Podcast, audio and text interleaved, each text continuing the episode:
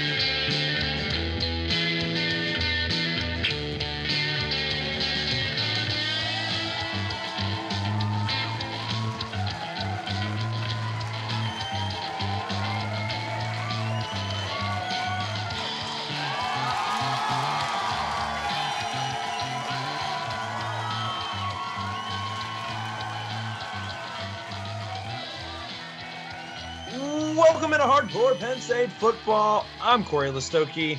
With me, Shawn Kane and the GOAT. We have a, a number 11 in our presence, former linebacker for Penn State, Brandon Bell. How are you doing today, Brandon? What's going on, guys? What's going on? Feeling good. Looking forward to another week of uh, Penn State football for sure.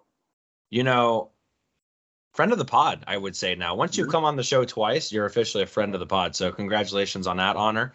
And um, I don't want to bless you too much, but it is our hundredth official episode on Hardcore Penn State football. So um, you are the honorary guest, getting us in the triple digits. So so thank you for joining us. That's big time. That's big time, man. I'm uh, happy for you guys, and I'm honored to be the hundredth guest. Absolutely. I don't remember how well you did on the the guest pick 'em last year. I don't think you did great. So I think you're gonna have to redeem yourself a little bit here. Yeah, I'm ready. I need to do that. I need to do that. I, I didn't look up my score, but I know I didn't do too well. I remember that. Yeah, I, like you started up at the top, but then as like more weeks started, you kept kind of creeping down and picking a little bit. Um, hey, I, I I called you former Penn State linebacker, but we should call you current podcaster. Got yourself a podcast with Christian Hackenberg. Uh, we had some technical difficulties with him a couple weeks ago. Um, but what's that been like? I believe you just recorded your third episode this week, correct? Yeah, yeah, I did, and it's been it's been going well. It's fun, and that's why I give even more uh, applause to you guys for a hundredth episode. I mean, now that I'm doing it, I kind of get a better feel for it. Uh, so yeah, hundred's a big deal, and we're just getting episode three, making it work right now. A lot of uh, you know, making schedules work, uh, as you guys I'm sure know, and uh, looking forward to just keep it consistent, and then it's fun. It's definitely fun when Penn State is winning, so need to keep that up too. you know, we always say like not necessarily in our case, but a lot of like Penn State fans of the media will always be like, "Oh, like you don't want Penn State to win." It's like, no, no, no, no, no. Like more people tune in, more people like interact with us when Penn State's winning. Hundred percent. It's not even close. So yeah, let's let's keep the Nittany Lions in the win column, um, and keep them out of the loss column for as long as possible. That that always helps a lot. Uh, what has been, I guess, the best part of the podcast so far? Like, I don't know how close you and Hack were before this. Like, obviously you knew each other, but like, how has that relationship kind of uh, be- begun to build over the last, I guess, month now? It's been good. It's been good. I mean, I think Hack and I, we've always had, you know, a mutual, I don't know, bond, I guess, even if we weren't necessarily hanging out, you know, the most. And then before COVID, well before COVID, we both were still playing. I ran into him on the highway. Him and Garrett Sickels. We're uh, I'm turning on uh, what is it, exit one in Trenton, going towards Philly, and I see those guys in the big truck, and we're literally looking at each other out the window. I'm like, to me, I'm like, what are you guys doing in this part of Jersey? Like, I'm from here, I live here, and then I found out Hack had just moved, and Garrett was visiting. So ever since then, me and Hack been kind of, you know, got a lot closer, I guess, after post college, uh, post playing career, and then we both were on the Bengals for a short stint. Um, drove through the country, drove back home once or twice. So we've always been tight, trained together a little bit in that time too. And when AB gave me the call, the text to um, see if I was down to do the podcast, said I'll be with Hack. And like I said, you know, once I heard that, I knew it'd be easy. We could definitely do that. It'd be a good time. It'd be natural. And I think it's been just that so far. And our relationship is, is getting better. And I think that'll only helped us on camera. What do you think of his crib? Like we see the basement, but like, is the rest nice. of the house like that too, or does he does he put all the cool stuff in the basement? No, I think all the cool stuff's in the basement. Wife Okay. Tatum, wife Tatum, uh, Penn State alum as well. She, I don't think she's going for that too much. Gotcha, I gotcha. you know, uh, Evan Schwan and Garrett Sickels, kind of like unsung heroes of that 2016 Ohio State game. So shout out to Garrett Sickels there.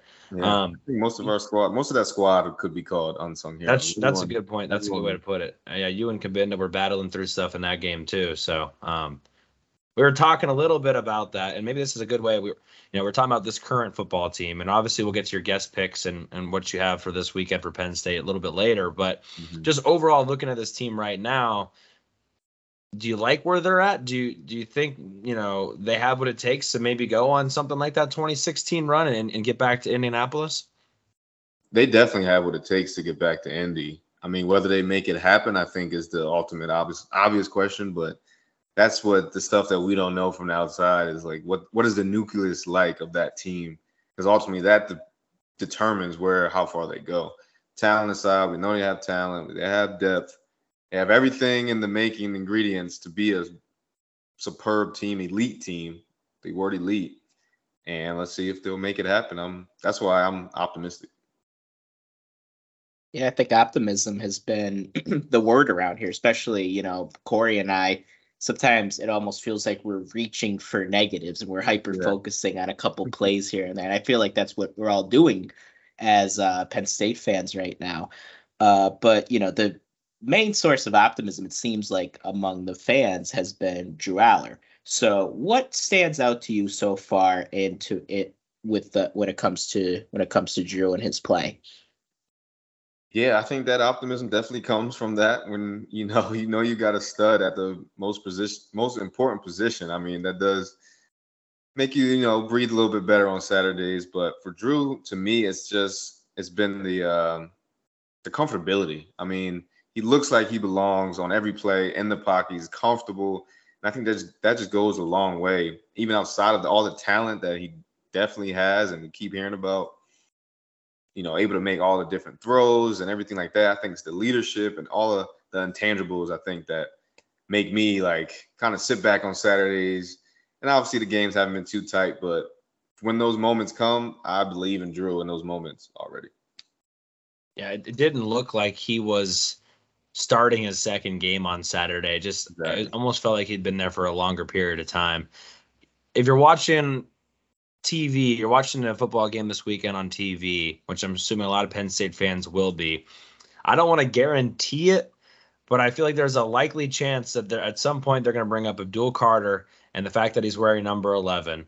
and I have, you know, stood on top of a hill and shouted at anybody who would listen that they do not mention Brandon Bell in that conversation nearly enough when it comes to number 11.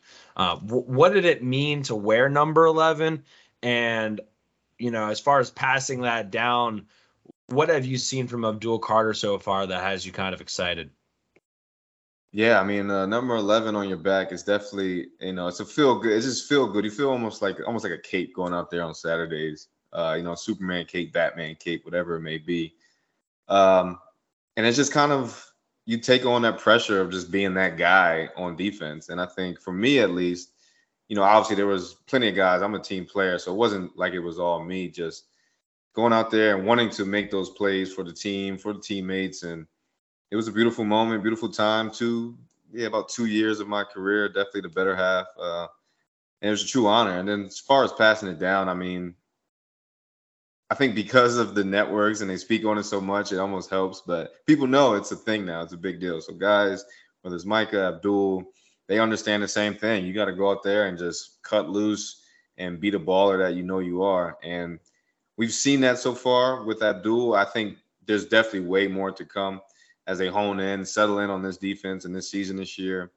I, I'm expecting big, big things, game changing plays from Abdul Carter. And I think I believe they will come. How they come, whether it's a sack or you know interception, whatever it may be, just a big tackle, we don't know. But he surely has the talent to really affect three different levels of the field. It seems like such a brotherhood, like being able to wear that number eleven. Do you guys, uh, do you guys uh, stay tight with each other? Yeah, I think definitely with social media, and I give a lot of credit to, well, first of all, Coach Franklin, just environment he set at Penn State, the family atmosphere. I mean, it's such a real thing. Not it's not a recruiting pitch, but you really kind of feel that. So it makes it easier for guys of all ages to kind of connect and talk. You see it at the games. Everyone's chit chatting on the sidelines, dapping up. Uh, so it makes that easier than with social media. You know, LaVar has definitely, you know, been at the helm of this and he takes full advantage of, you know, his kind of notoriety and makes it easier too. I mean, it's on TV. You hear about it. There's features. There's this. There's that. So it's definitely a big deal, and I'm just uh, glad to be a part of it. You played a lot as a freshman at Penn State. Was, you know, was there any, I guess, thought when you got back on the field as a sophomore that you were trying too hard at some moments, or you, you know, you thought that you know you could do something more than just what you needed to do, and maybe you played outside of your game? And how do you kind of, I guess, combat that and kind of get back to just you know, doing your job and trusting others, especially on defense. Yeah, definitely. I mean, for me, I remember going into my sophomore year, like you said, played a good amount freshman year. And then, yeah, I felt like I was, you know, ready to be one of the guys. And my, you know, my position, my role on the team in the beginning wasn't necessarily that.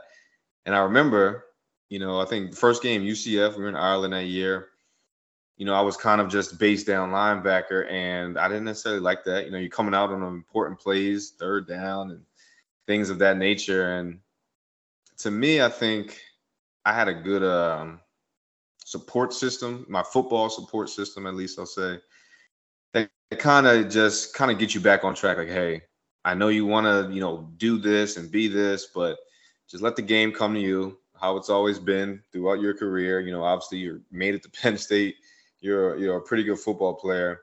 Just let the game come to you, and then just just rely and trust the team and the game plan, and then fall back on your God-given abilities to run and tackle. Pretty much, get to the ball, and I think good things will will will happen. Absolutely, absolutely. Um, Shawn, do you have anything else before we kind of get back to the, the football life of things? Yeah, um, we talked a little bit off camera about um, you know Man- Manny Diaz's style versus Brent Pry's. Uh, you played under Bob Shoop as well. Um, you know, what about Manny's style do you think really makes it go? Like what what's what's kind of the magic sauce in it, uh, if you will? I think the magic sauce, and I had a chance to speak with a few guys um, this past summer, is just the kind of mindset. It's the mindset we obviously know it's an aggressive play calling style, but that doesn't work if you don't have the same mindset as the D coordinator. So really, you know, we're gonna, know, a lot of D coordinators say D coordinators say this in any levels, but we're gonna, you know, make the offense react to us. And that isn't necessarily the case. It doesn't necessarily happen. But you have to be like all on board mindset, attack, attack, attack. And I think these guys have that to where the offense has to react to you you know, defense isn't going off what the offense is doing. They have to react to the pressure, the looks, the different looks. And I think the guys are bought in and allows them to play fast and get to the sideline to sideline. So now they just gotta, you know, keep put, putting it all together, getting on the same page to do just that.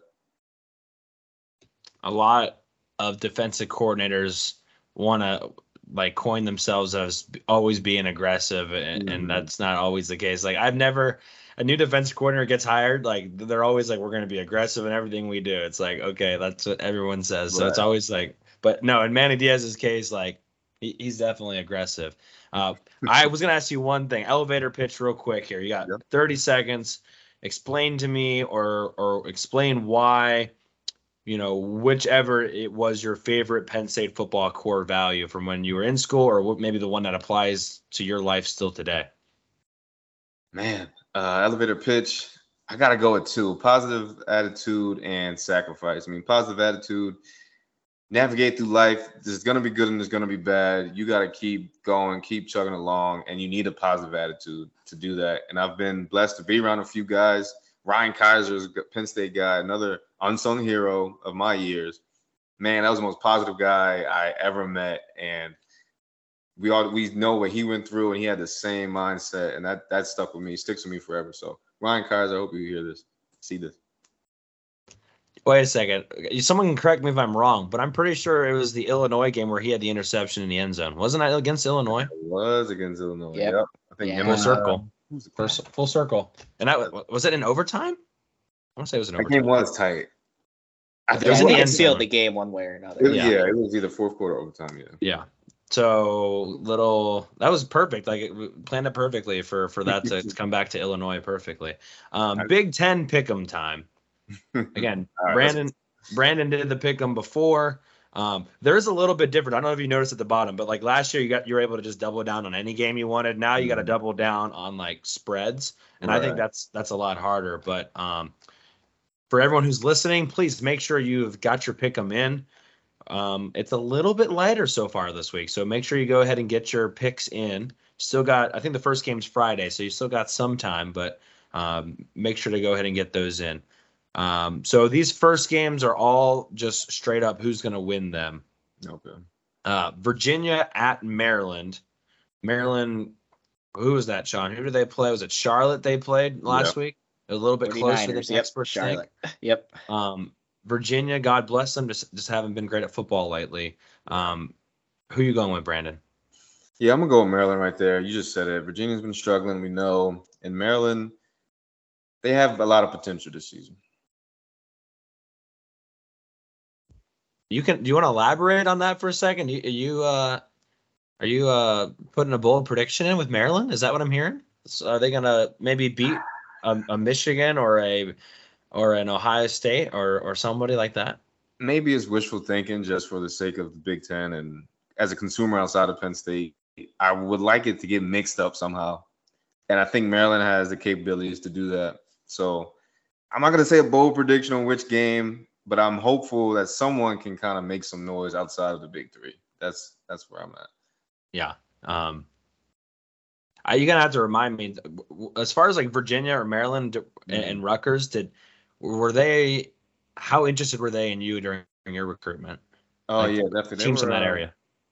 Definitely. That's most of my offers. I probably had about 15 offers, which at the time that was like the Big East, which was a lot of these schools you just said. Right. Um, a sprinkle of Big Ten and some other ones. So yeah, Rutgers and Maryland. I visited Maryland. That was one of the few visits I went on. That was pretty cool. Um, Rutgers obviously was backyard, so they were on me pretty heavy too. Yeah. Absolutely, absolutely. Uh, you you mentioned you want somebody outside of the big three to do something. Probably not going to be this team. Uh, Louisville at Indiana. Yeah. Uh, Hoosiers were good for a little bit there. Um, not maybe so much now. I'm going to take Louisville to win, but what do you guys have? I'll, I'll let Brandon go first. Yeah, I'm right with you. I'm gonna go with Louisville. I watched them that first week. They look formidable, and yeah, Indiana's been struggling. Yeah, I'm going with Louisville as well, and Maryland in the first one. Brandon, do you say Louisville or do you say Louisville? It's Louisville. You know, I've, I've been I've been around a little bit. I've been able to go down there. They tell me it's Louisville. Okay. Yeah, Cory and I both have contrasting ways of saying it. So I think the I further heard south you you go, Louisville. I wasn't gonna say anything, but I heard you say. Um, Georgia Southern at Wisconsin. Wisconsin's coming off a loss at Washington State last week. Georgia Southern's actually a sneaky, pretty decent team. Yeah, I'm gonna go with Wisconsin. I like Luke Fickell. I think he has him bounce back. Uh, definitely uh, after that loss. So I'm going with Wisconsin. I am also going with the Badgers. That was I a don't tough loss. That was a tough loss, though. Yeah. uh, Yeah. Washington State. The uh, I don't think a lot of people. I should go back and look, but I don't think a lot of people took Washington State to win the pick'em. I Um, okay, maybe an interesting game. Maybe maybe not for Mhm. outright winning, but I think this is more interesting than people are giving it credit for. Northwestern at Duke, battle of the brains. Duke obviously had that great win against Clemson, but they were aided a lot by Clemson just peeing all over themselves. Um, and, and Duke has a great defense, but Northwestern just put up 38 points last week. Uh, Shawn, I'm going to let you go first on this one. It's Duke. Um, I mean, they put up 38 points on UTEP. Uh, nah, I'm not going to give you that much credit, don't but it's better, discounting it's my better than nothing. but yeah, I'm, go, I'm I'm saying Duke wins this one. But how do you lose? You, it's impossible to beat Clemson and lose to Northwestern. Yeah, I'm with you, Shawn. I'm gonna go Duke. I'm not gonna say that's impossible, but I'm gonna go Duke here. Uh, Wisconsin. I mean Northwestern.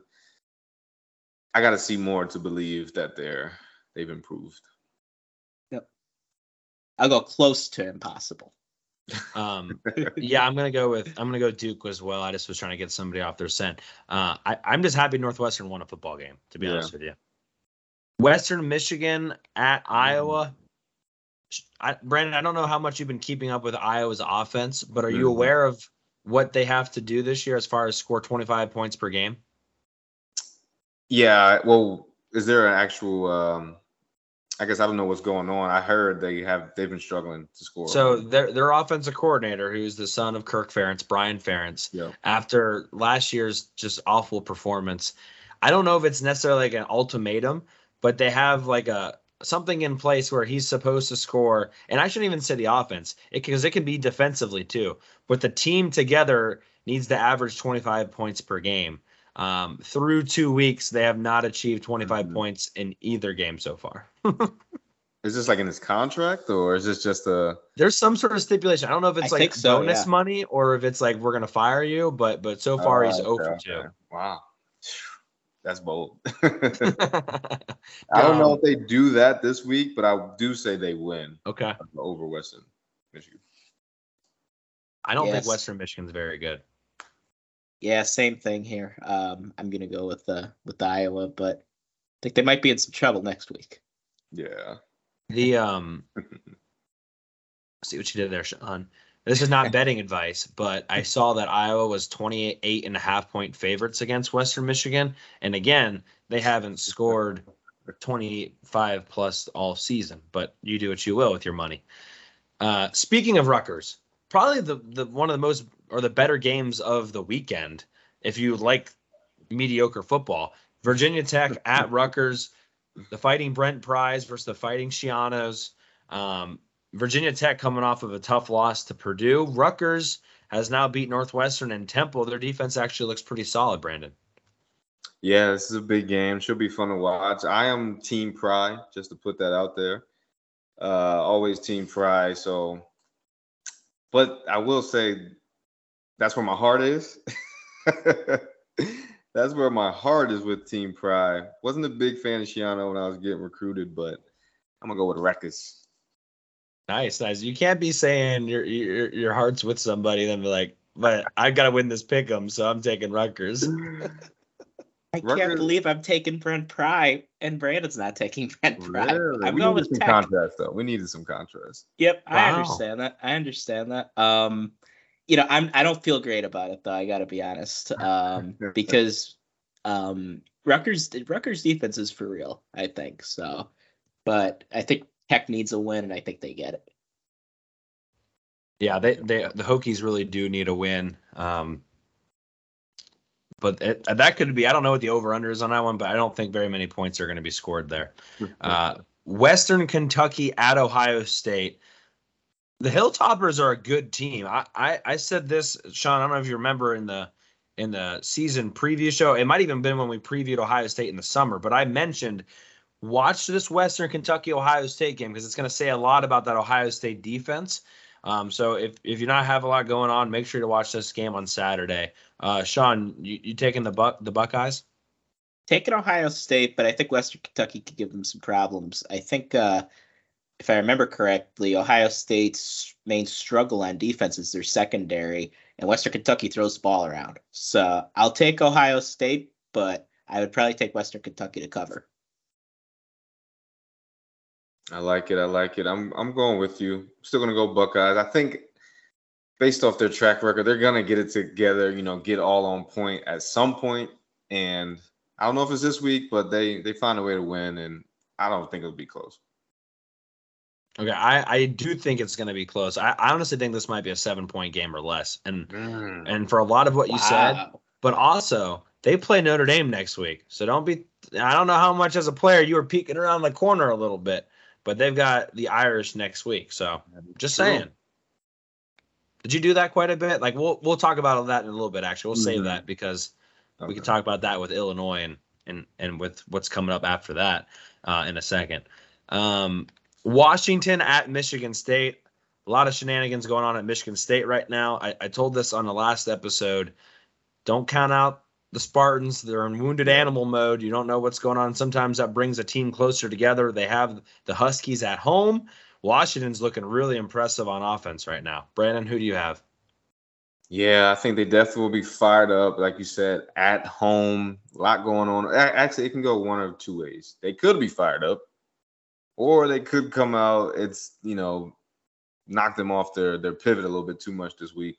Either way, I'm going with Washington. I think. I mean, we all know the high-powered offense. Michael Penix is no uh, no very familiar with the Big Ten, Michigan State. So I'll take Washington. Go with Washington too. Um, I could. I, I don't really know what to expect from Michigan State because, like Cory said, I mean, when you when you have a bunch of you know bad stuff happen in a week, it could rally a team together. Uh, but I think Washington might have the best offense in the country, so Mm. I'm gonna take them. Best in the country. Yeah, that's bold. Possibly. Possibly. or Penix week is just two and a killing half, and we're- Everybody. We're getting into, into the best conversation already.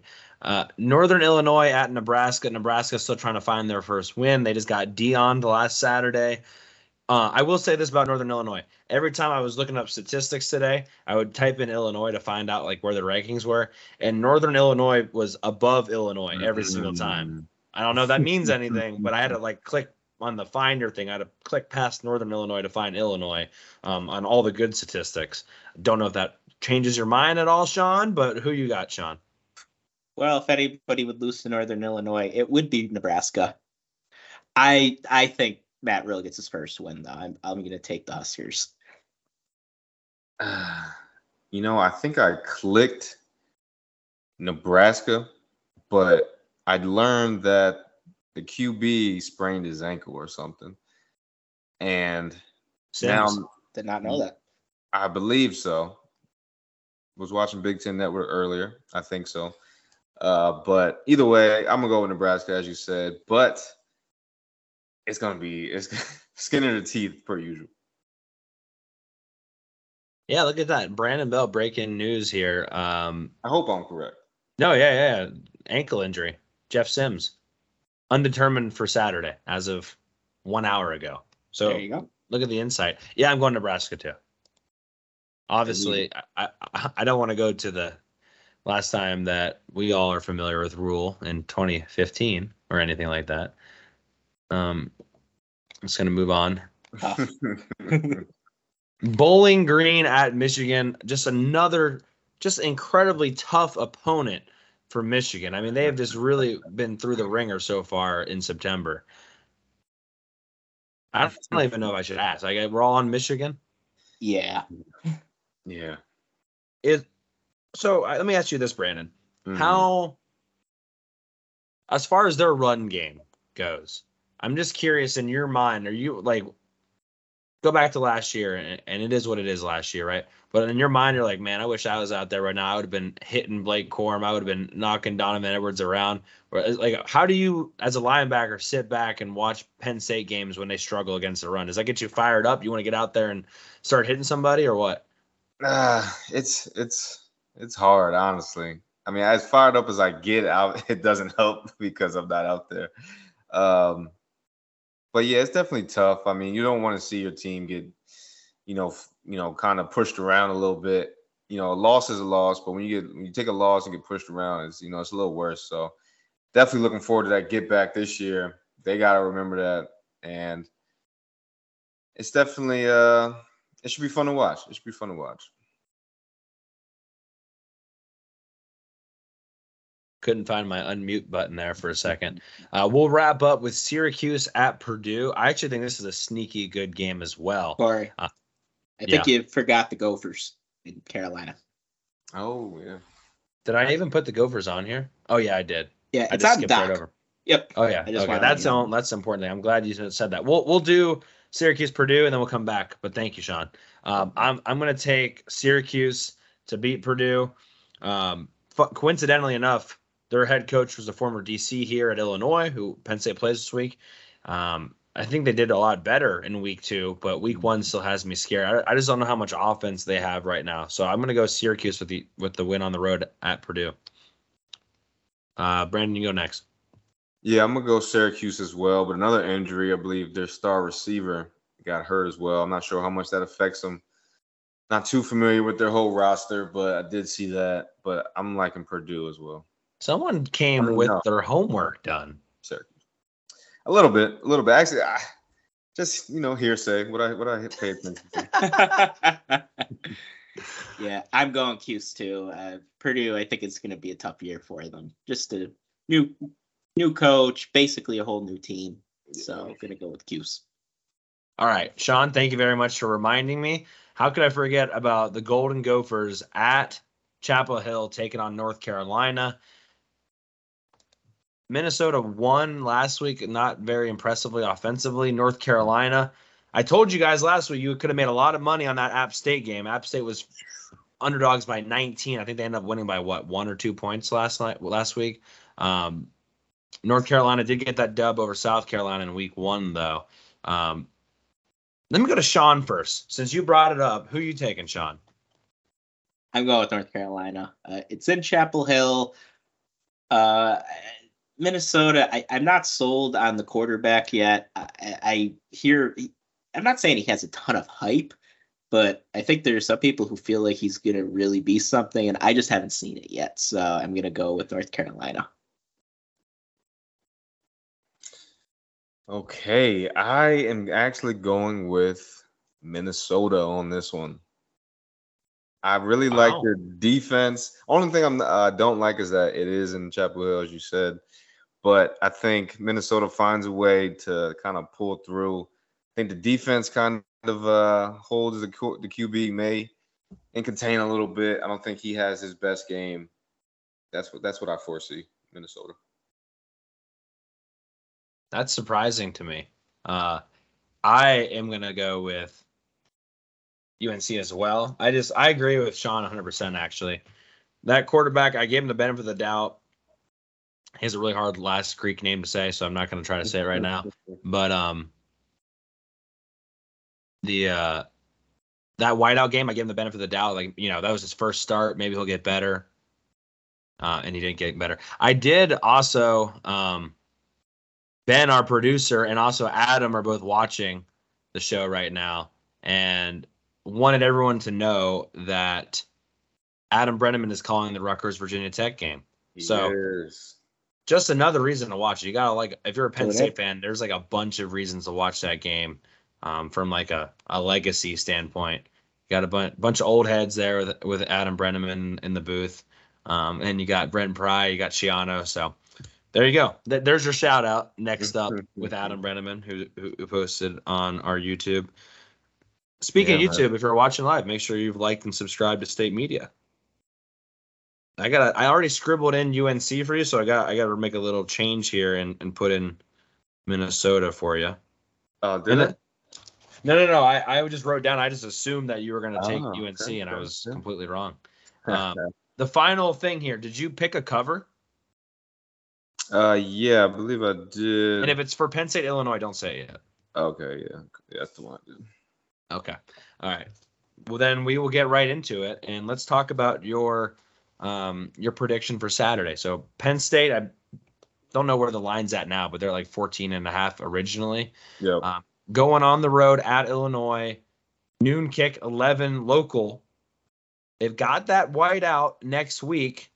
You know, as a former player, how often were you peeking ahead a little bit? A lot of people, even before the season started, were trying to circle this game as a potential trap game. You know, as a, how did you kind of like get your mind right as far as forget about next week, let's focus on this week? I, I know how I would do it. I just be like, look, next week isn't as much fun if we lose this week, right? but like, uh, how, how did you go about that? And then, if you wouldn't mind giving us your uh, your prediction for Saturday. Yeah, yeah. I think. I mean, I think it's very different. You know, I wasn't a part of a team, and I was. I know I wasn't myself. You know, always getting hyped up, had steam kind of blown up. Uh, so it's a little different. This team, obviously, we, they have a ton of expectations and hype behind it, so it makes it a little more difficult. But to me, you know, with that being said, I always kind of just looked forward to the next time I was going to play a game. You know, kind of kind of deal. So either way, it's going to be fun. Another opportunity to uh, you know get out there and and make plays because that's the fun part of all this. You know, outside of everything else, the fun part is just the four quarters you get to play. Obviously, you want to win, but the end of the game when you win isn't the fun part either. It's playing the game. So with that mindset, kind of just look forward to each one. And obviously, like you said too, you know, we got to take care of business because next week won't be fun if we lose this one. So a little bit of both. Gotcha. What um what what are your thoughts for this game on Saturday? You're you know Illinois pushed Penn State around a little bit in 2021 in that awful overtime game. Um, do you do you think Penn State's going to struggle a little bit on the ground, or do you think you know maybe they get the pass game you know going and they open this thing up a little bit? No, I mean we talked about it off cam. I'm just one of those optimistic guys. From what I see, I truly believe in it. It's not fake. So I think we we definitely win by 14 and a half. Uh, I think they whether whether it's in the air or on the ground, I think we handle business again. Mature mentality, as you said, not a sleeper game for those guys. The whole one and zero mentality, and I just think we're that good to handle business, kind of regardless. Fantastic. Do you, you said Awesome. they they cover?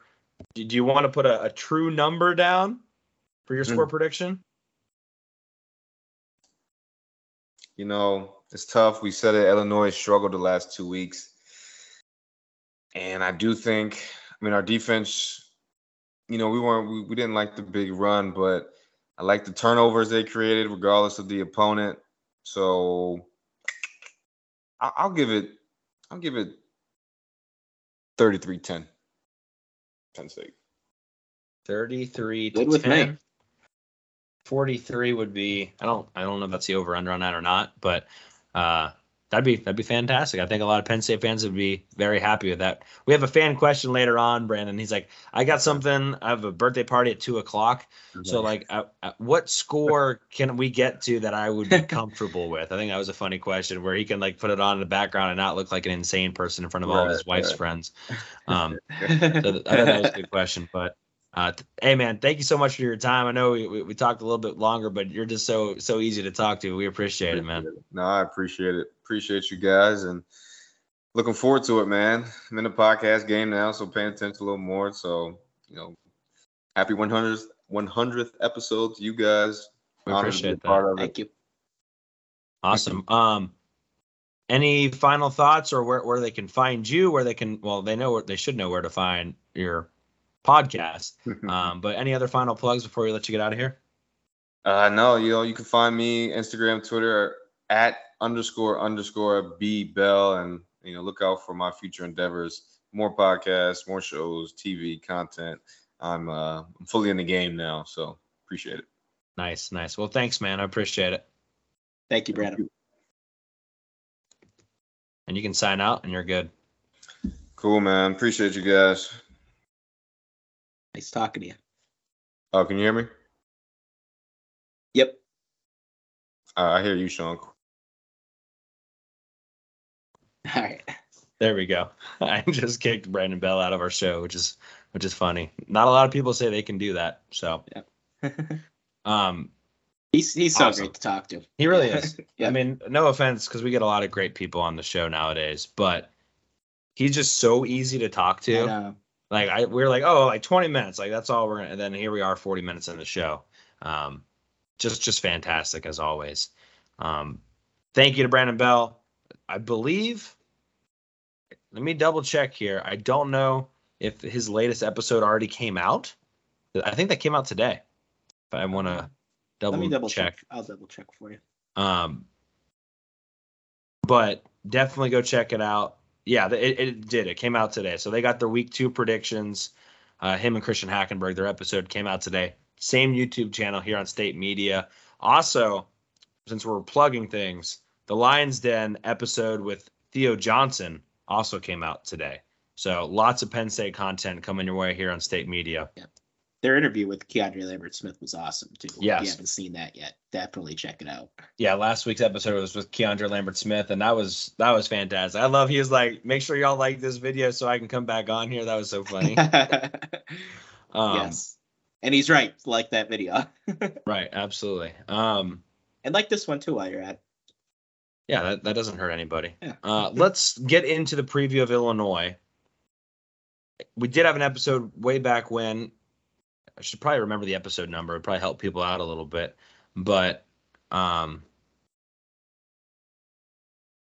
we did preview them a little bit in the off season. They struggled with Toledo week one, which we kind of said they might because Toledo's actually a really good football team. And then unfortunately for them, Kansas got their quarterback back last week. And if they don't have their quarterback, I don't think they win that game. He did some phenomenal things in that game, but they went on the road on Friday, lost to Kansas 34 23. You know, a lot of people are talking about how Illinois is going to run the, the football a bunch. And I still think they're going to, Shawn. But just generally speaking here, as far as like the mindset of the game, I'm curious like how it's going to play out because right now Penn State has actually ran the ball 30 more times than Illinois so far this year. And just like looking at their offense, I feel like they ran a lot more from shotgun on Friday than I expected them to.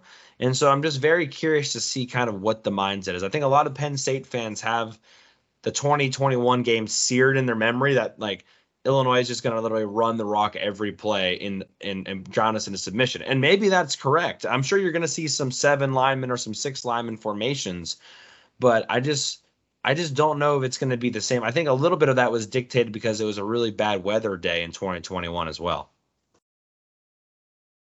Yeah, and there's a definitely a disparity between how many carries Penn State has had so far in Illinois. Um, I would remind people though, Delaware was three and out almost every drive, so it felt like on Saturday Penn State had the ball pretty much the whole game.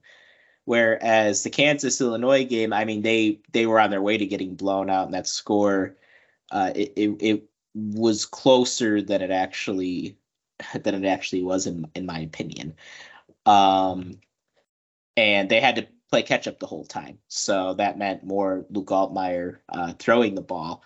And I'm happy Penn State played Garrett Green early because Luke Altmyer he's not as fast as uh, Garrett Green, but I mean he had a 80 yard touchdown run or yeah, I think an 80 yard touchdown run on Yeah, it was at least it was at least in the 60s. yeah, maybe least. maybe I'm exaggerating, but he had a long, you know, he so he's got some wheels, and we better be able to at least uh, contain him, uh, because I think there were times when Penn State played West Virginia that they didn't always do the greatest job containing Garrett Green.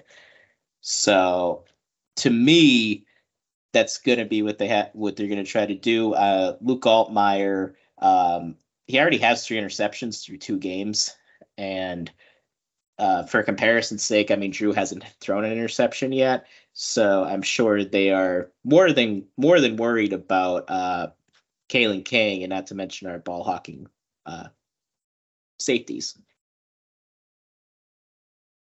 Yeah, and then on on defense, well, two things I want to mention. They gave up six sacks as well to Kansas, and I know it's on the road, so there's a little bit difference there as far as maybe not being able to use your cadence, and then you get down in the game and you have you know defensive line can pin their ears back a little bit, but still six sacks against Kansas makes you think that Penn State should be able to at least get some pressure on Altmyer.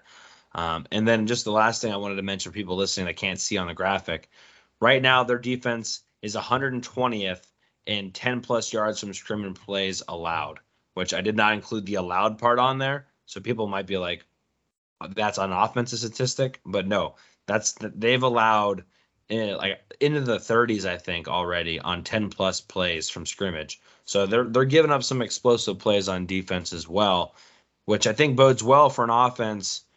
There's a lot of talk about Penn State's offense this week and how they weren't maybe as explosive yet as you'd like them to be. Um, my my counter argument would be they still scored 63 points and they weren't explosive. What does that even mean, right? If you can be that methodical and take care of the football and still score touchdowns, you know, if you couldn't do that, okay, fine. If you have to rely on the big play, fine. But they were able to at least last week consistently move the ball down the field and then score touchdowns when it was all said and done. Now they might get a little bit of a help from a Illinois defense that's giving up some big plays. Maybe we finally see a breakthrough on the explosive plays as well. Yeah, and for the blog, he put out a uh, very good breakdown of Penn State struggling uh, getting explosive plays so far. But yeah, it's not like we haven't been able to to run the ball. Uh, just the home run ball hasn't been there yet, and really, it's just about holding on the blocks just a half second longer.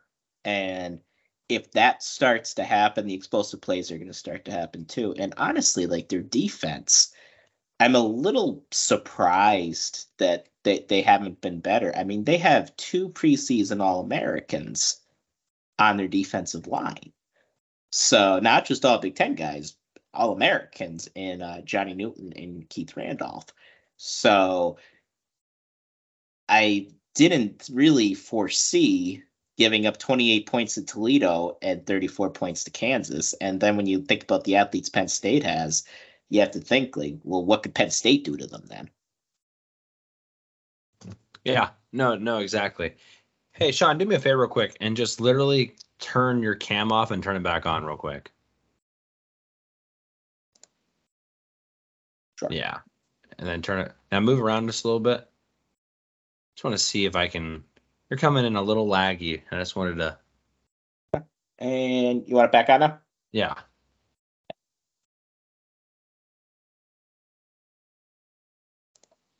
All right, let's see if that's a little bit better. I don't know why you're coming in a little slow motion on the stream. Your your audio is fine, but you're coming in a little slow motion for some reason. Interesting. Um, but no, no, I think that's a good point. And uh, if Penn State's able to get a lead, I, I'm very curious to see kind of where that game gets to, right? And and that's kind of obvious, but I just I don't know if the floodgates open if Illinois has the offense to maybe get back into a game like that. So let's talk Illinois' offense first. We talked about Drew Altmyer, the transfer from Ole Miss. He's done some good things. He does have some wiggle. He does have the ability to create plays. Like Shawn said, he's not as quick as Garrett Green is, but he can still do some things. Um, I don't know who asked the question during the press conference, but it was a it was a it was a good question. Like, do you think the defense is better prepared now that they've seen what Garrett Green's done? And the answer was pretty much yes. So from that perspective, I think they're taken care of. From a throwing perspective, Penn State's done a great job, first of all, on pass defense so far this year. I don't know if I'm sold yet on Drew Altmyer's ability to throw the football down the field. No, I'm not either. Um, he had just over a shade of of 200 yards uh, in both games, and again, I don't think those were elite uh, elite defenses he was playing. So and you know it, has been a bit of a departure from the last couple of years with Illinois in that they had Chase Brown, and Chase Brown is uh, was one of the best running backs in the country in my opinion last season. So they really wrote they really rode him, and and I mean heck they they should have beat Michigan last year um, at the Big House. So they they were obviously very successful. Uh, as far as like the wiggle goes, I know Franklin spoke about how you know beneficial it was to play Garrett Green, and how even though they faced Beau Pribula every day in practice, it's still hard to prepare for a mobile quarterback because a mobile quarterback isn't able to really be the full version of himself in practice because as soon as you get close to the guy, plays dead. So I think getting ready to face a guy like JJ McCarthy, who is a good athlete, playing these guys early, that's only going to help. So, absolutely. Yeah, yeah, no, that's a good point about even in practice not really being able to prepare for it.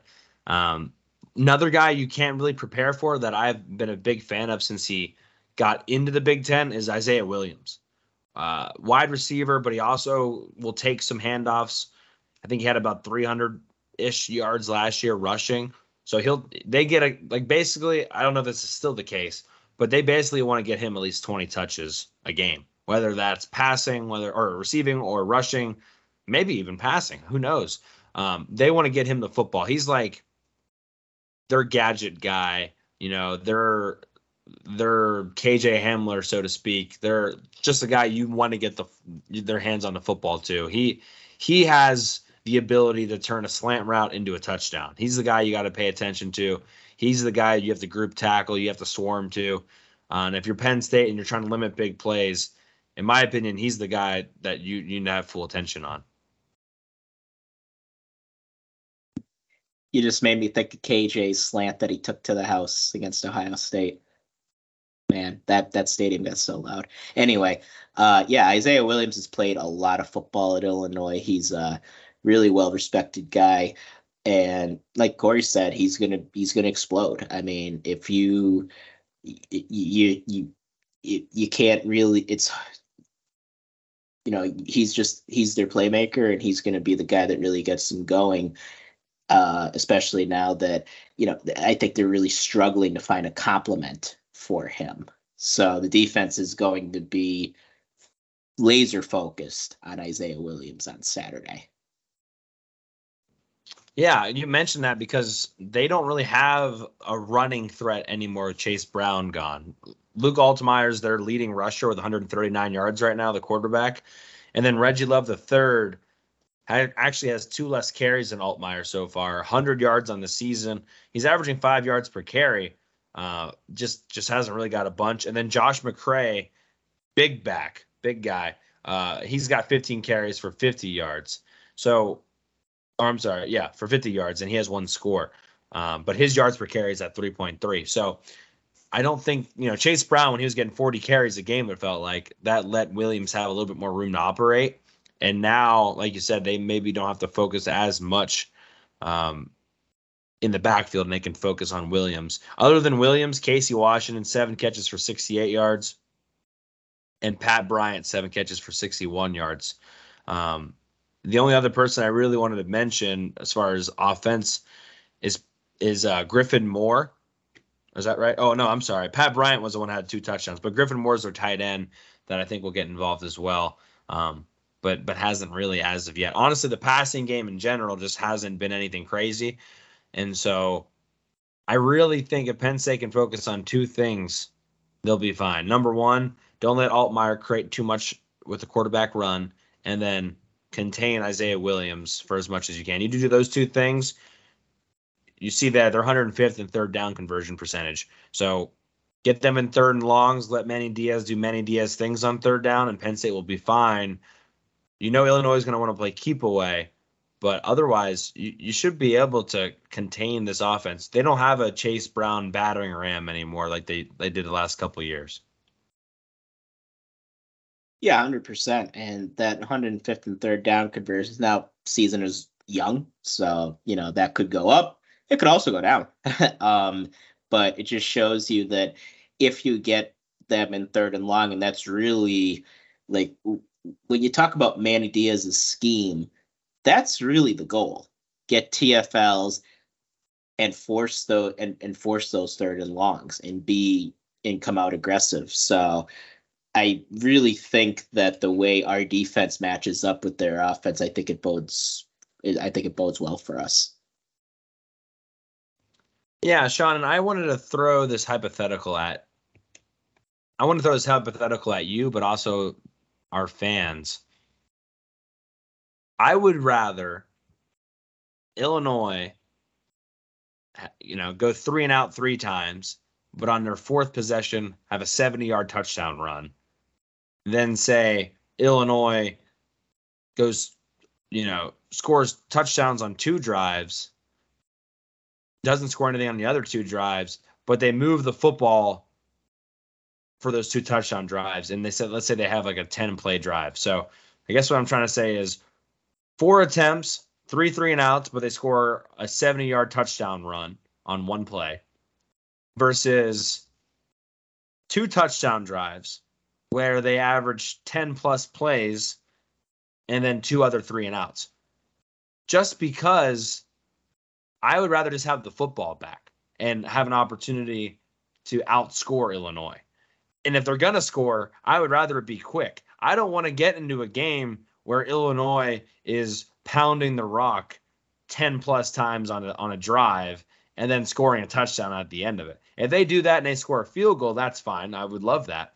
But I would rather have my offense on the field scoring points. I don't think Illinois can keep up with Penn State offensively, but what they can do is is shorten the game where it doesn't matter how many possessions everybody has, right? If Illinois is able to shorten the game, capitalize on their possessions, and then just get one or two turnovers, it's a whole different ball game, right? So I'm just going to throw that hypothetical out there. Would you rather Illinois to score quickly and then play good defense otherwise, or you know, or or you know, would you rather them maybe drive the field and, and maybe they don't end up with touchdowns, but they take time off the clock? Well, I mean, it's about styles, right? And in in my mind, though, it's about how many points you give up. And in your scenario, you know, you said you play good defense, you give up two touchdowns, you you know, eh, but you, you're going to give up some methodical drives, but you're not going to give up the big play. Versus one drive, uh, well, not one drive, one explosive play, but then the rest of the time, you know, you're pretty dominant against them, and you're forcing three and outs and forcing turnovers. Yeah, I would rather I would rather them do do the second thing as well. Uh, because I mean, just in general, I always think if I was a defensive coordinator, which I definitely should not be, but if I was, I would rather lose being aggressive than lose being safe. And I think we've had times in our past where we lost a lot of times playing safe. Um, and I'd rather I'd rather lose running at 100 miles an hour personally. So I would I would largely agree with you. Now, is there is there an argument that could be made that maybe we stunt too much at times? Yeah, because I think we do. And I think sometimes it could put our guys in a t- our linebackers in a tough spot, especially a guy you know, I mean, we all know Elsdon has been, you know, has gotten the heat this week, but any of them, because they are then in a position where they have to make the play, or it's going to be at least a 10 yard gain. And if the safety is also not doing his job correctly, that's a touchdown. So it's a balance, but overall, I'd rather I'd rather lose playing a more attacking style.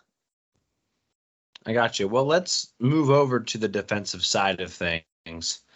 Um, this defense last year was phenomenal for Illinois. I don't think people talked enough about how good they were. Number one in a lot of different categories. They were number one in takeaways, number one in interceptions, number one in scoring defense. They're number three in total defense. Just just phenomenal. Um, they lost a lot though, especially in the secondary. And most notably, they lost 17 interceptions production wise from their defensive backs from a year ago. So a lot from their secondary, and I think we've seen that a little bit because they've struggled on the back end, especially when plays break down a little bit. Um, but to me, they're still they're still very good because it's a mindset thing. Now, I will say losing Ryan Walters, I think has is going to hurt them and has hurt them already. Uh, but like Sean mentioned, they got two really good defensive linemen.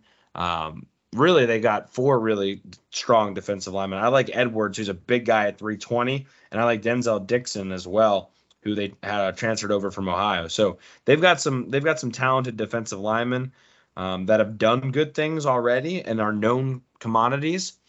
But I am a little bit worried about that back seven. They they lost some linebacker depth as well from a year ago. They lost a number one tackler from a year ago. So there's some question marks on the back half that you got to be concerned with. But Um, I don't think this defense is going to be as good as last year, but I still think they're going to be good.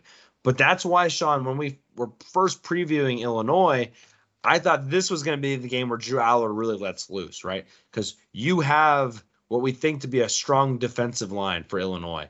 And I'm not saying they're not going to be able to run the football, but I think you can almost pass to run in this game. And, and that will be better than maybe trying to knock the door down with Kaytron Allen right from the get go. Yeah, I agree with you. Um, I mean, I think the strength of this, I think the strength of this team is that defensive line. And I think it's going to be an excellent test for the interior of our, our offensive line. So the interior of our offensive line has already been beat up. Obviously, Landon Tengwall medically retired. And um, JB Nelson, I believe he was dealing with the with um with with the with that sickness that was apparently going around and uh, Hunter Nourzad uh, has had some bumps and bruises. So the offensive line is the middle of that offense. Excuse me, that middle of that offensive line is already a tad hobbled. So you're adding on top of it playing against two of the premier defensive tackles in the country. So yeah, it's going to be a test, and I'm excited to see how they respond. Now, you have to take in the reality that their first two games, the defense has not been nearly the same as last season. Now they did lose some guys to the NFL. Uh, Devon Witherspoon was a first round draft pick, and that makes that makes a difference. Losing talent like that, especially when your team like Illinois, who didn't have the luxury of stacking classes, and Bret Bielema really inherited a total dumpster fire. So it and it takes a while to build your program and i think they're running into that a little bit this year. Plus as cory mentioned they lose ryan walters. So i think they're still coming together on defense. Luckily for penn state i i i think it's still going to take a few more weeks for it to fully come together for them. It's a good point yeah. Yeah i'm not writing this team out in the big ten west because i think we don't know very much about the Big Ten West at, at, this point. Shocker, right? I feel like this is every year in September with the Big Ten West. Um, I, I, do think Altmyer is going to be good for them. I'm curious if that defense is going to be good enough to keep them in the games when their offense isn't doing anything, because that's what they're able to do even against Michigan last year, right? Um, so th- that's what I'm interested in. I do like this defense, and whether it's offense or defense, Bret Bielema is a good coach, and he's going to have their guys well prepared. And in that sense, I think it's going to be a dogfight. I, I think that from a schematic perspective, Illinois is going to be ready to fight, and and they're going to be ready to rock and roll.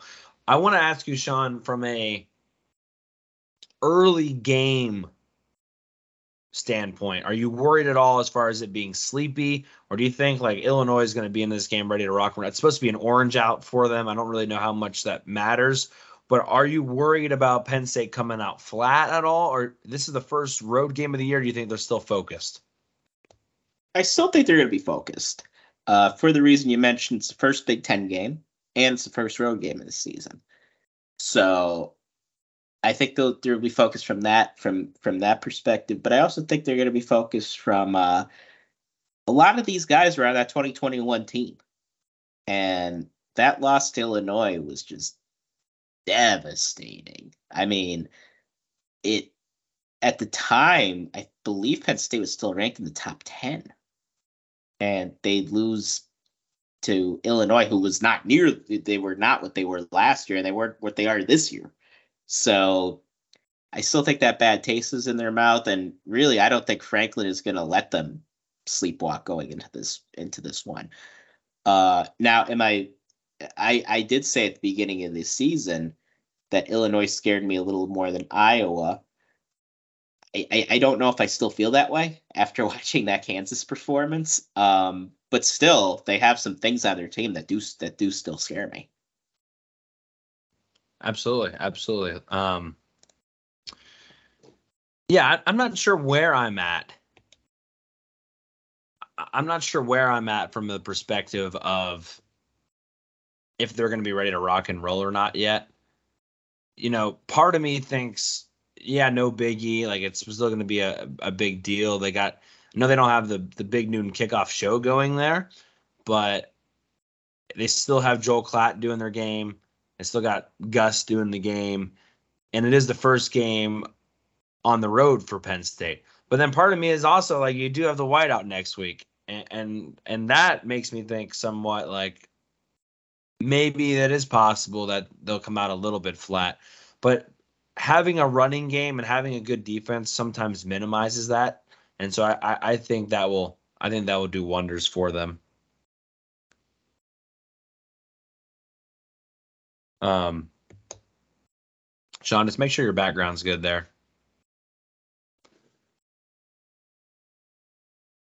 We are just cruising through the show. I know we, we talked to, to Brandon Bell for quite some time there. Um, I wanted to read one thing. This was from very beginning of the show today. Jacob Sparrow on YouTube says 100 episodes already. Congratulations to the both of you. I've loved the journey so far. Started listening during your review of James Franklin about 18 months ago and haven't missed an episode yet, which is just awesome. So, thank you to him. That's that's some dedication. I think we did that in the spring of the first year we started. Yes, we did. That was an early, early episode. That was also one of my favorites that we did. Yeah, it was a two-parter if I remember correctly. Yeah, I think either this year or maybe next year we'll do another one, but that's a once every few years thing. Yeah, yeah, absolutely. But thank you, Jacob, for those comments. I wanted you. to get that in there for sure. Um, you ready to go to fan questions? I'm ready. Let's do it. I gotta find a new notebook. The notebook I have, it like flips. If I let go of it, it doesn't stay. It flips all my pages back to where it was, and it's been driving me nuts lately. Um, we asked for three fan questions, and we got three. But I also have one on Instagram, so I'm actually gonna go to the one on Instagram first because, um, well, to be honest with you, he's a longtime listener, and I like him, and I'm biased. So we're gonna go to his question first. That's how we do things. Yeah, this is Tyler on Instagram says after a rewatch of Illinois versus Kansas, Kansas used their quarterback and spread the field horizontally to attack Illinois. Would you expect Penn State to do the same this Saturday? And how would you attack the Illinois offense and defense? Um, I'll answer that first part of the question, Shawn. So Kansas, yes, Kansas attacked Illinois horizontally, and they had a quarterback that could do so uh, with his legs their quarterback also was running for their life quite a bit, and Illinois had a couple opportunities to bring him down in the backfield on some pretty pivotal third down situations. I'm not going to say they're not going to attack Illinois horizontally on Saturday, but I think sometimes you attack horizontally because you're worried about trying to attack inside the tackles. And I don't think Penn State's going to be afraid to try to run inside the tackles. I don't know how effective they're going to be, but I do know they're going to try. Um, and so, yes, they are still going to spread them out. But once they have spread out the Illinois defense, I still expect them to run, you know, inside zone and, and whatnot. They run a lot of different uh, running plays as far as how their linemen uh, decide to block, whether it's down blocking, zone blocking, pulling, whatever. But I still expect them to spread them out, but really spread them out so they can still attack inside. Um, you're still going to see the bubble screens every once in a while to keep them honest, but sometimes teams attack horizontally too often because they're afraid of what's inside. I don't think Penn State's going to be a, afraid to at least challenge them uh, in their front seven inside the tackles early on. Yeah, yeah, I would agree with that. So uh, I'll answer the defensive how we would attack them. So, I mean, I think I think the thing you do is try to hold them into the third and longs, like we talked about. I don't trust Luke Altmyer as, as a passer at all. So I think try to continue to hold him to keep him in the pocket. Don't let him get outside. And yeah, play contain and try to keep them into third and long situations. Um, I I do think this is a pretty good Illinois offensive line. I don't think they're great, but I think they're pretty good. So if they're in third and two, third and three, that's where we could potentially that's where I could potentially see us getting into some trouble. Uh, but if we could keep them into third, third and eight longer the whole game, I think it'll be smooth sailing for us. No, no, no. I I think so too. Um, Dorito Bandit is messaging us on Twitter about those 40 or those 10 yard plus scrimmage plays. And um and so I'm going to respond back to him. Dorito, if you're listening to this, I just want you to know I'm, I'm answering your tweet live just because we like you that much. That's dedication right there. That's love for the fan base right there. Yeah. If it was some other schmuck, I probably wouldn't do it. Um, no, I, I like that question a lot.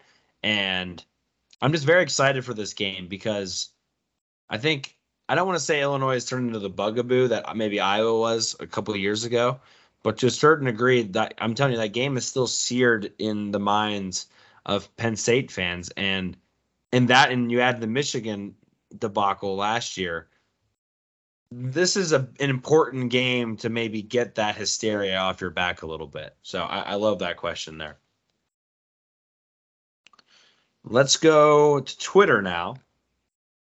Maybe you can follow us at Hardcore PSUFB on Twitter. You can ask your questions there. This question is from DKW, and I love this question. He says, I have a kid's birthday party to attend at 2 p.m. on Saturday afternoon. What kind of lead should make me comfortable enough not to act like an antisocial weirdo? I'm thinking something like 28 to 10 at half, maybe 31 13 by the end of each team's first offensive series. Okay, in the th- in the in, in the third quarter, I think is what he means that 31 to 13 part. I was like, I don't know how you get the 31 13 after the first offensive series, but into the third quarter, 31 13. Shawn, what's a comfortable score for you? You know, early third quarter, second half, or beginning of the second half, where you you'll have the game on, but you'll be willing to socialize with other people. Honestly, if it's a two touchdown game, I think we're fine. Uh, this Illinois team, I don't believe, is built to come from behind. I think they would be trying to do really what they did in 2021, just even if they're not winning, striking distance. You know, down by three, down by seven. You know, they just want to stay within that seven point range. If it goes to 14 or even seven, or uh, God forbid 17, I think they're cooked. So 14 points, two touchdowns, I think you're good. Yeah, I tend to agree with that. I think you get up there. I just don't see Illinois scoring 20 plus points unless it's in in like garbage time. So uh, I think you get above 24 or so. I think you're probably in in a good safe spot. But love the question there from DKW, longtime listener of the show. Next question, also from a longtime listener. All three of them are from from great fans tonight. Lucas Powers is this officially a trap game now that Illinois has looked bad the last two weeks? Shawn, I'll let you go first. Going into the year, I would have said no way.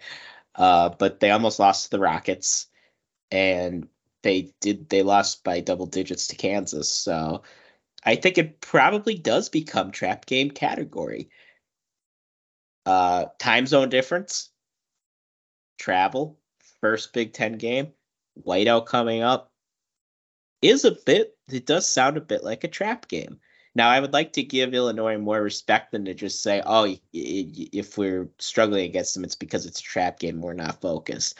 I don't know if it's necessarily true, but just because I do think there's some talent on this roster and some spots that could, uh, you know, could be matchup problems for us. But I mean, the proof is in the pudding. They've given up 30 plus in their first two weeks of the season. Yeah, I would say it is a trap game now too, just because I think if they were 2 and 0 going into this game, I think their fans would be there because again, everyone rides that optimism from August all the way into the year. And I'm not saying it's not going to be a, a a sellout or anything like that, but I'm guessing it's not going to be maybe as exciting and maybe as uh, challenging as it may have been if, if Illinois was undefeated.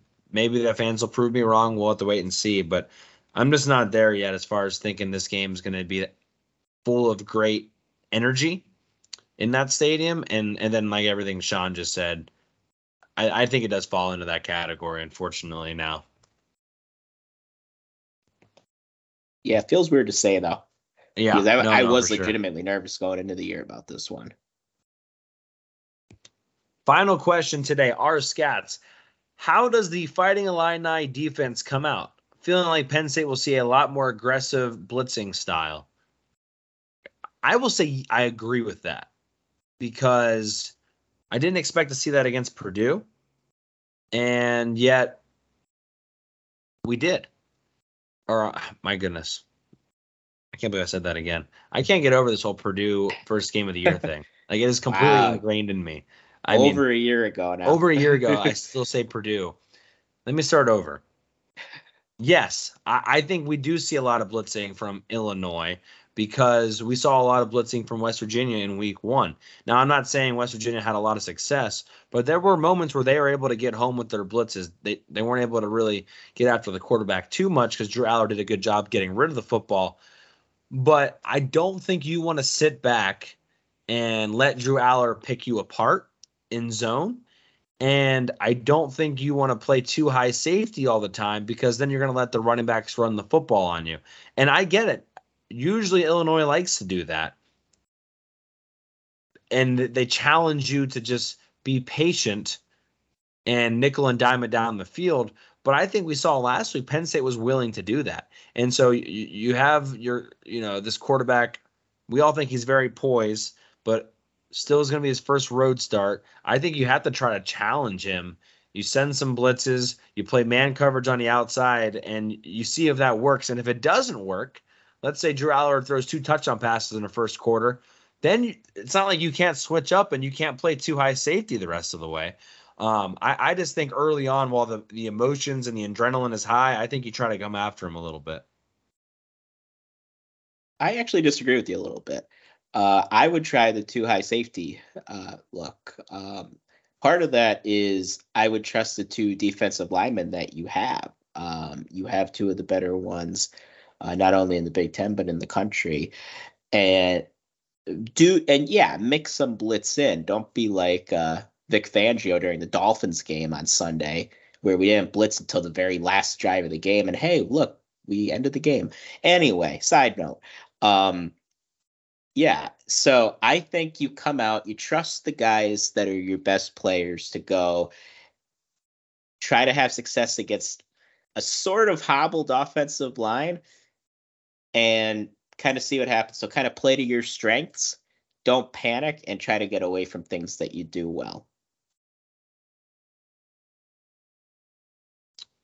Yeah, yeah. I mean, I, I that's a good point. You can trust those defensive ends to maybe make some plays for you. Um, I'll be very curious. I, I am very curious because we talked about this when we were texting Shawn.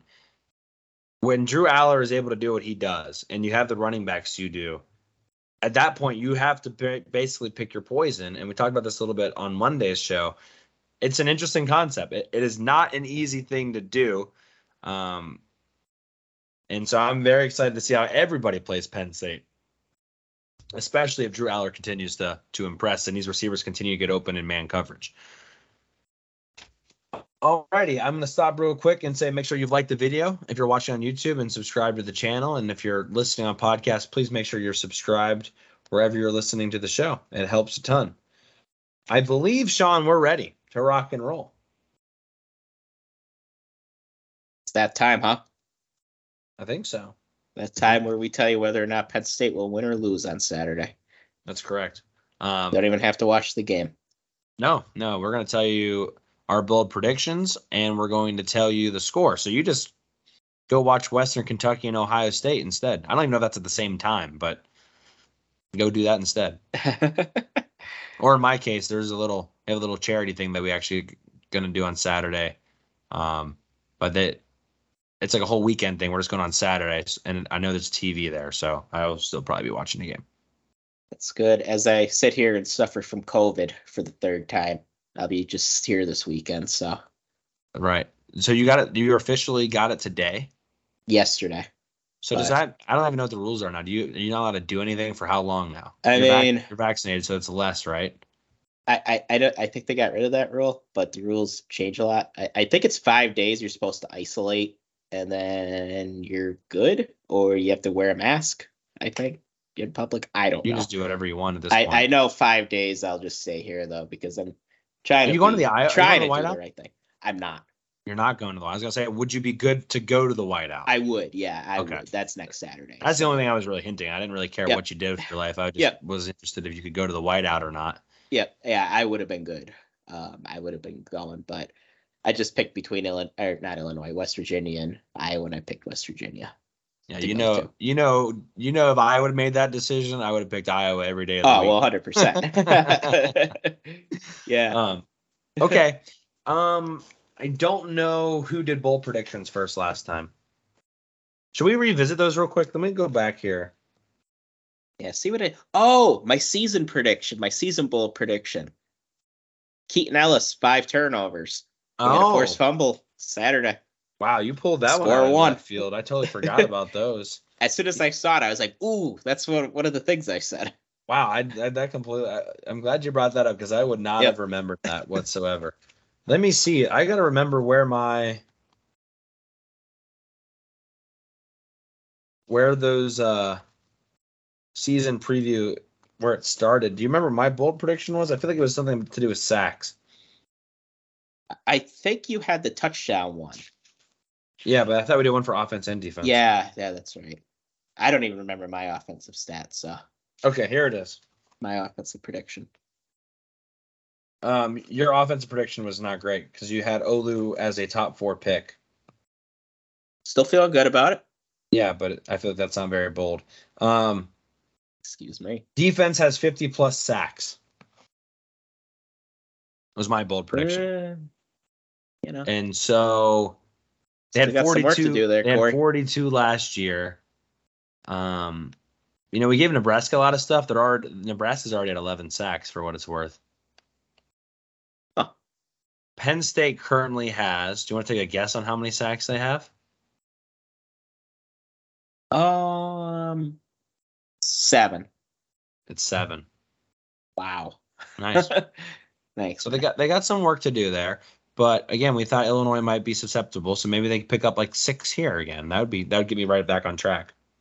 Well, that's the thing with this defense. I mean, remember last year it took I don't think we had a sack against Purdue or something crazy like that. And it took Chop think we did. Robinson like three or four games to get a sack, and he just kept he kept almost sacking the quarterback, and then he ended up pouring it on as the season went. So tends to come in buckets with this defense. That one Delaware play where he literally destroys that defensive end, like that great snap.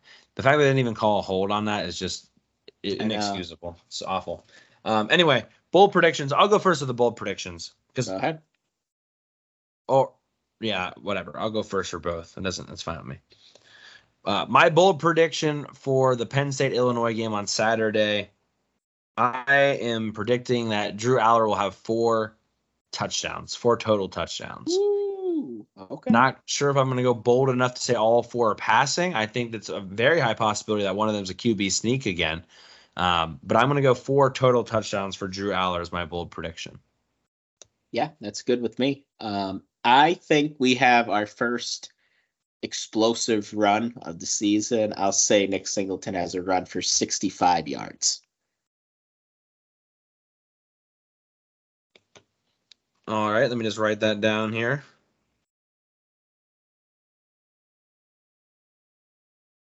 Are we going to give you anything over like a, a 40 yard run, or does it need to be a touchdown, or what? Oh, it's a touchdown. Yeah. Okay, anything over? We're just going to say anything over like 40 or what? Anything over 40. I mean, I said 65, but yeah. yeah. I think an explosive run.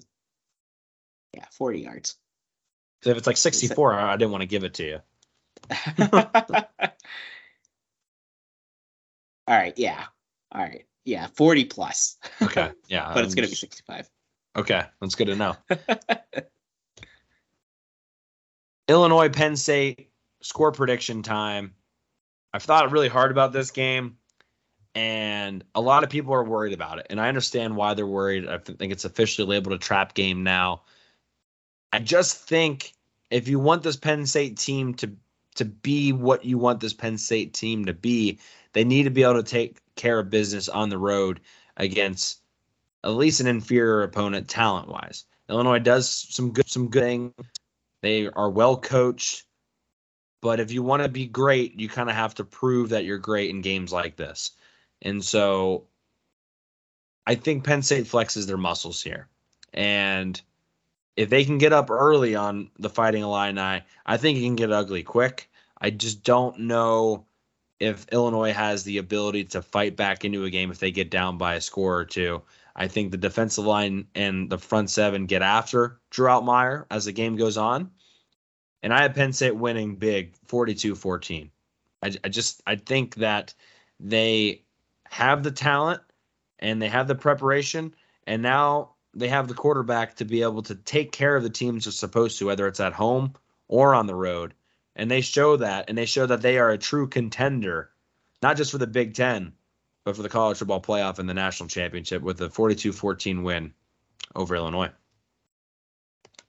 Yeah, I mean, I think most people who are paying attention right now already recognize Penn State as a national contender. I was on I was on for an interview last night. Um, check it. Uh, I think it's up already with Big Ten Ted, and he does a Big Ten show for all the Big Ten teams, and it's nothing but positive things about Penn State. Like from Ohio State fans, from Iowa fans, just like Penn. Like I think people recognize, yeah, this Penn State team is different than the past few years and how they've been. With that said, I'm also going to take Penn State to win this one. I think Penn State looks impressive. I think they they could hit some str- not struggles, but they're to have to punt more than they had. And that's okay. I'm to say Penn State wins 34 10. I think it's close in the first half. Wouldn't be surprised if it's like a 10 7 game even at halftime and people the the chicken little start to panic a little bit we're going to be fine. They don't have the horses to keep up with us. I think drew does well against their secondary. I do think we break off an explosive play here um, with nick singleton and i have penn state covering again and winning rather comfortably. Yeah i think that's probably the mo- more appropriate score. Um, I'm I'm just curious what the Illinois offense looks like, right? Because that's going to really dictate it. Like Illinois' defense is going to do things, I I think, but if Illinois' offense struggles and that defense is out in the field a while, that that to me is the difference. You know, the first drive, I think Illinois' defense is going to be fine. But what happens if they're on the field for their sixth or the seventh drive of the half? You know, what is that? What does that defense then look like with some of their backups in? Because we always talk about yes, they have some good starters, but what separates a great team from a good team? When your back, you know, your starters come out and your backups come in, right. then what do you look like? And that to me is when when Penn State makes their move on Illinois. So um, that is kind of the point. You know, watch Illinois when they sub players out and watch what Penn State then does, and let's see how they attack them. I think that will say a lot about that game and and how much success they have. But um, I just think, Shawn, I don't even know if Penn State is ready to be a team that wins on the road in the Big Ten 42 14 against, I don't want to say like they're a bad team, but like they're better than Indiana, right? Like they're better than the Indiana. Right. They're better than, you know, the teams Penn State faced at the end of last year's season. Are they ready to beat the breaks off of a team that's one tier above that? Are they ready to not let a road environment affect them? Can they just take care of business and and be consistent? That to me, I, I don't know if they're there yet or not, but this is another opportunity for them to prove that they are there. Would you take Illinois over West Virginia? I would take Illinois over West Virginia. Uh, the the reason why I have this as a higher scoring game is because I think the defense has already figured out some things mm-hmm. since that West Virginia game, and so I think um, they're going to be better from that standpoint. But also, I don't think, besides Isaiah Williams, there's nobody on Illinois that scares me. West Virginia had some playmakers. Garrett Greene was a better playmaker than I even gave him credit for. But also, Devin Carter was a pretty good playmaker for them. And, and Donaldson, I think, is a better running back than anyone Illinois has. So um, they learned a lot from that West Virginia game. I think West Virginia would lose against Illinois, but not necessarily because of Illinois or because of Illinois' offense, right? I think it's Illinois' defense is the reason why they would beat West Virginia uh, when it's all said and done. I just that West Virginia defense has so many cracks and holes in it. Um, yeah. That's what really cost them the game more than maybe West Virginia's offense. West Virginia's offense did some decent things. Uh, but the reason I have that score different is because I think Penn State's learned a lot in the last two weeks. And and and if they played West Virginia, say they played West Virginia next week instead of Iowa, I think that game gets even uglier. Yeah, yeah, for sure.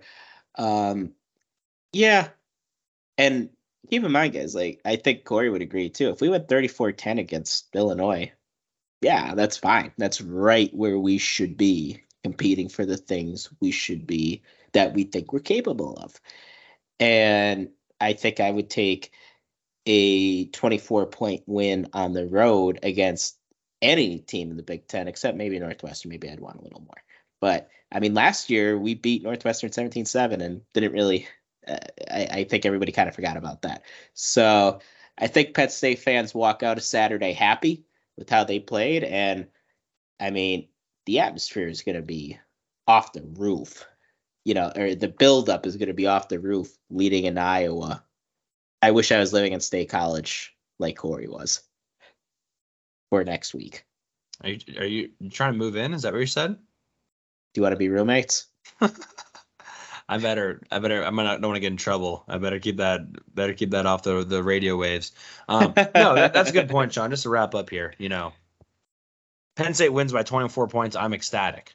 Um, just just fantastic with that. So, but I, I think they're gonna do more. I'm not sure why, but I could see it. I I want I want to see them do more too.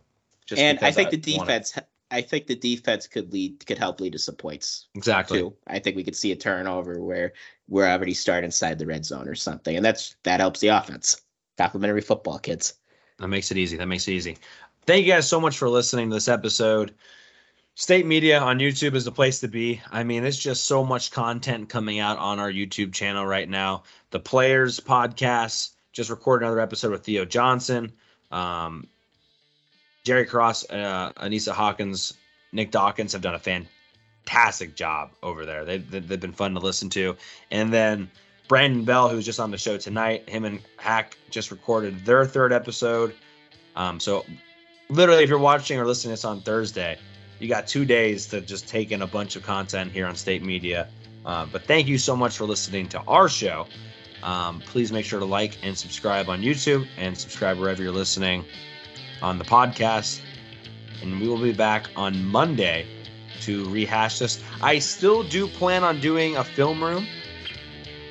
I might do it tonight. I might do it Thursday. I haven't decided yet. It's going to get out there. Apologize for it being a little bit late, but so is life. Yeah, awesome. We look forward to seeing it. Awesome. Well, for Shawn Kane, I'm Cory Lestochi. You've been listening to Hardcore Penn State Football. Until Monday, have a good weekend, and hopefully see you after a Penn State victory. Yes, see you, sir. Have a good week, everybody.